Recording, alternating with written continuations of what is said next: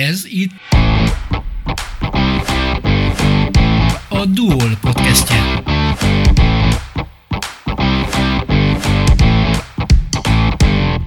Vendégünk lesz Búrjánné Tarró Edit, a Vörösmarty Mihály könyvtár igazgatója, akivel arról a kerékpáros zarándoklatról beszélgetünk majd, amelyet a Várpalotai könyvtárral közösen szerveztek, és amelynek keretében több mint tíz olyan települést látogatnak meg a zarándokok, ahol Petőfi is járt a hatnapos útja alatt. Hogy indult ennek a szervezése?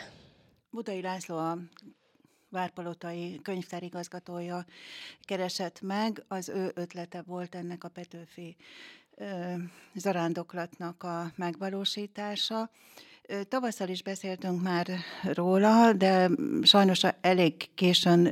lett belőle valóság, úgyhogy túl sok felkészülési időnk nem volt, de nagyon tetszett az ötlet. Már csak azért is, mert annak idején 1839-ben valóban Székesfehérvárról indult el Petrovics Sándor, a történet annyi, hogyha ezt még elmondhatom, hogy Selmezbányán nem egészen úgy alakultak a költő tervei a tanulással, nem sikerültek az a bukással végződött igazán, meg ugye ebben az időben már az édesapja is elszegényedett, úgyhogy itt a, a költségek is kérdésesé váltak, ő pedig ezt inkább Selmezbányát abba hagyta, elment, hogy színész lesz a Pesti Színház, színháznál, ott mindenféle statiszta, egyéb szerepet is bíztak rá, mást is kellett csinálnia, és a Székesfehérváron élő Salkovics Mihály, Mészáros, Pesten a színházban meglátta a rokonát, elhívta őt Székesfehérvárra, de nem sokáig tartózkodott itt, Fehérváron, hanem az a az ötlete volt, hogy az Ostfiasszonyfán élő testvéréhez, Salkovics Péterhez, aki ott földmérő, mérnök, földmérő mérnök, küldi el a fiatal költőt, oda ment nyáron Orrai Petri Soma is, aki szintén ugyanolyan rokona volt, és a, a földmérőnek a, a kisebbik öccse vagy fia, ez most így többféle változatot is hallottam, ők ott nyáron jól elbandáztak, és az volt a, a terv, hogy mind a három fiú Sopronba megy liceumba tanulni. Petőfi ott ilyen szeredelmi, szerelmi bonyodalomba keveredett egy vagyonos család fiatal lányával, és ott ez a földmérő rokon úgy vélte, hogy ha ő ezt a kapcsolatot hagyná, akkor neki itt a megbizatásai lehet, hogy nem lennének meg, úgyhogy szegény Petőfi Sándor így nem tudott Sopronba, a liceumba beiratkozni, mert hogy a rokonai nem fedezték a, a tanulmányi költségeit, úgyhogy a két rokon másodónak a testvér az valóban soproni diák lett,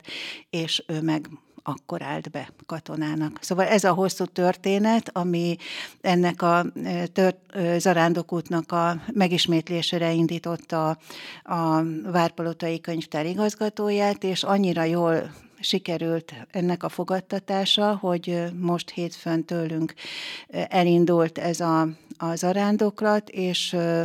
minden településen, ahogy így nézem a Facebook bejegyzést, minden településen, ahogy feltételezhetően Petőfi ezeken a településeken ezen a hatnapos út során megfordult, mindenhol kitörő örömmel fogadták ezt a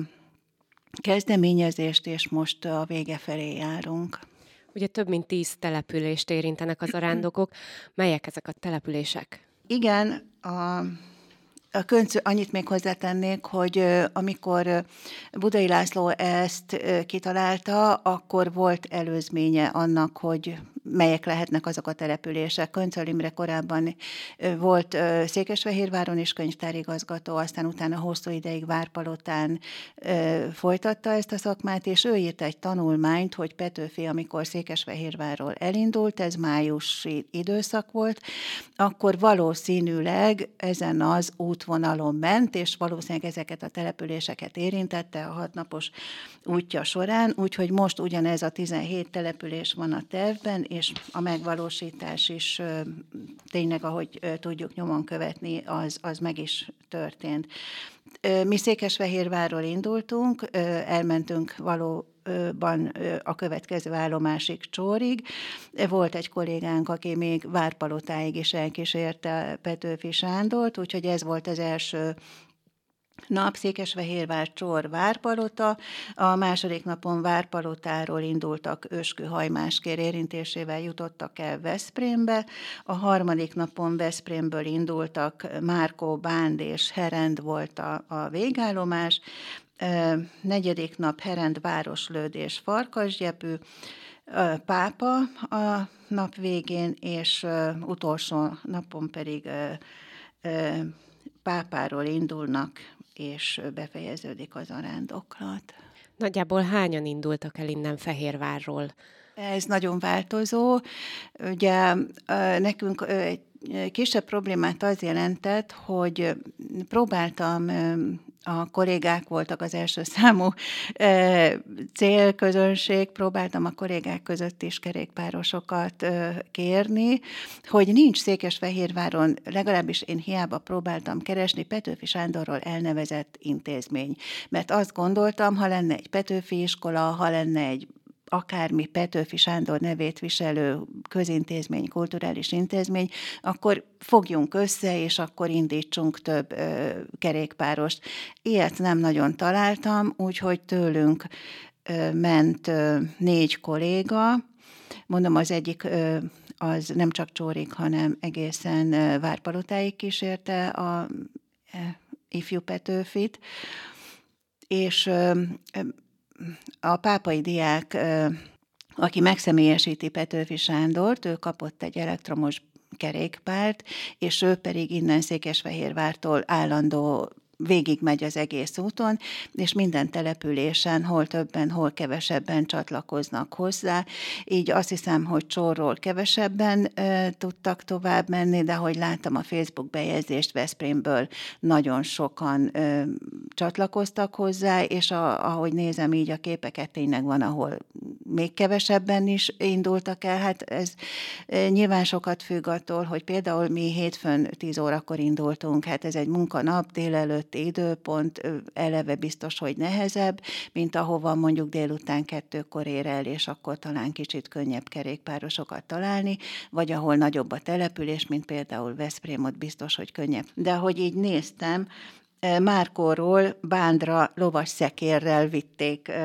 Petőfi Sándort, úgyhogy nézegetem, tényleg én is folyamatosan nézem, hogy hol milyen esemény volt itt a, az Arándok út során, és azt látom, igen, hogy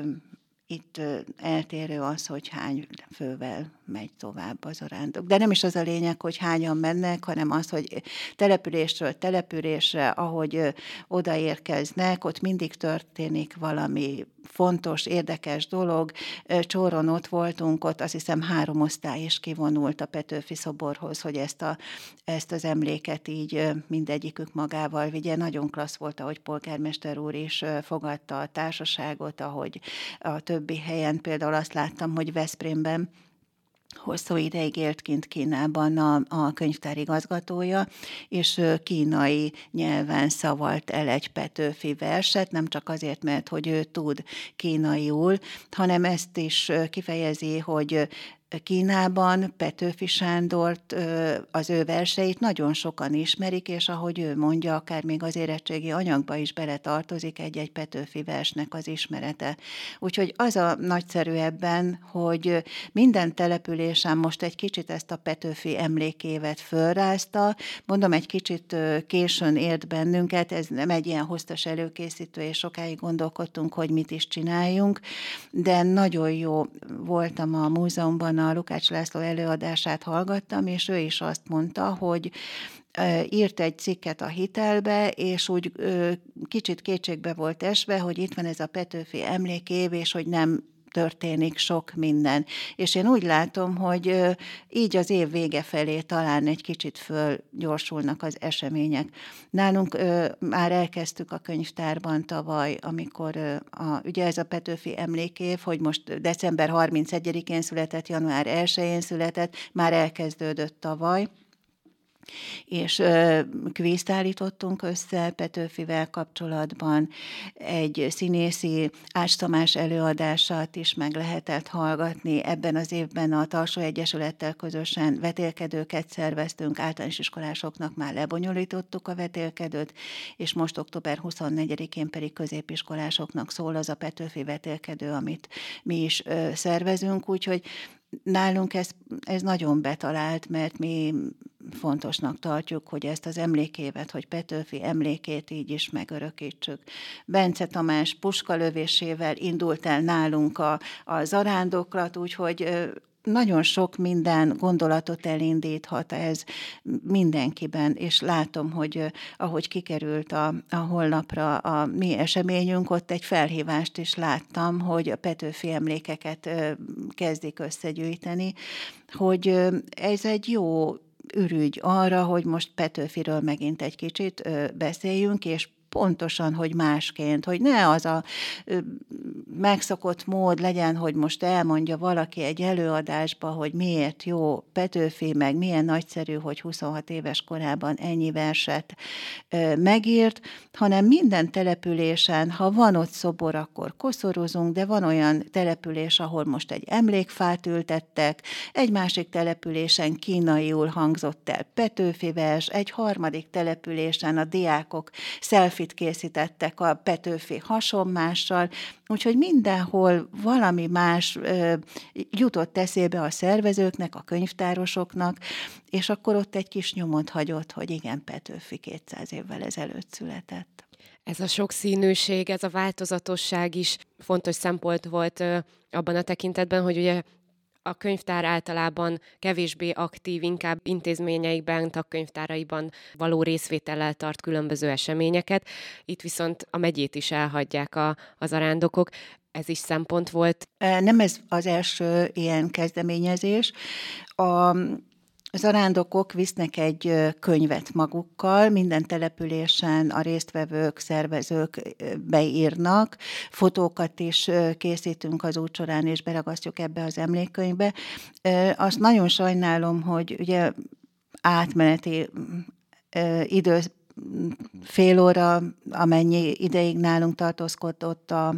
a Budai László és a, a vele együtt érkező szervezők, hogy nagyon rövid ideig voltak nálunk, és nem nagyon tudtam átlapozni ezt a, az emlékkönyvet, de a, a Laci elbeszéléséből vagy ö, információiból tudom, hogy több ilyen könyvtáros zarándok út már megvalósult, mi még nem kapcsolódtunk be egyikbe sem, Békés Csaba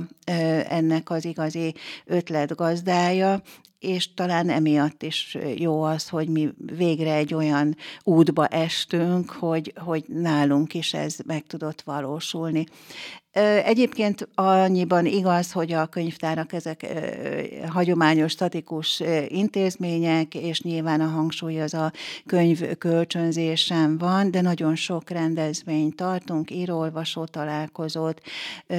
például ugye tavaly a, a bezárások miatt, vagy előtte nem jó mindig a pandémiára visszahivatkozni, de az is nagyon sok kreatív ötletet hívott elő, hogy a honlapon nagyon sok mindent meg tudtunk valósítani,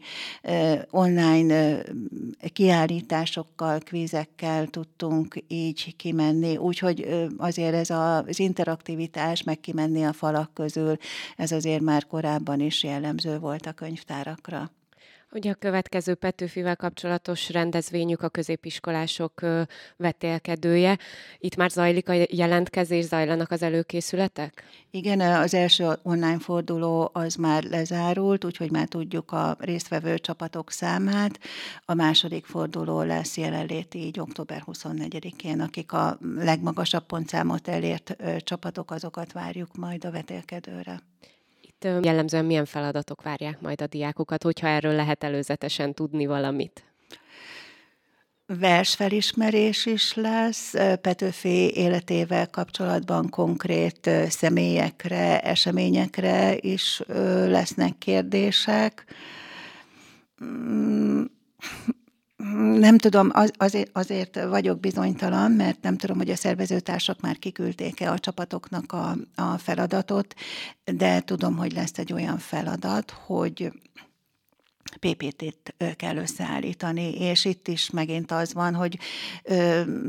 van pápai csapat, amelyik itt lesz majd Fehérváron a döntőbe. Ugye pápán, itt, itt most a, a Zarándok úton is pápa egy állomás lesz. Na hát könnyű pápán Petőfiről bármit, ott szerintem az utcán megállítanak valakit, és azt mondják, hogy mondjon valamit Petőfi Sándorról. Jó, hát abban a házban, meg az, az volt a kollégium, meg Petőfi emléke pápán nagyon-nagyon eleven, és ha az a feladat, hogy most ezt a prezentációt Petőfi életének bármilyen szakaszából, eseményéből kell készíteni, nyilván pápa nagyon előnybe van, de például egy sárbogádi csapat, aki szintén bejut a döntőbe, nekem már azért gondolkodnia kell, hogy Petőfi melyik életszakaszát, vagy milyen témát választan egy ilyen prezentációra.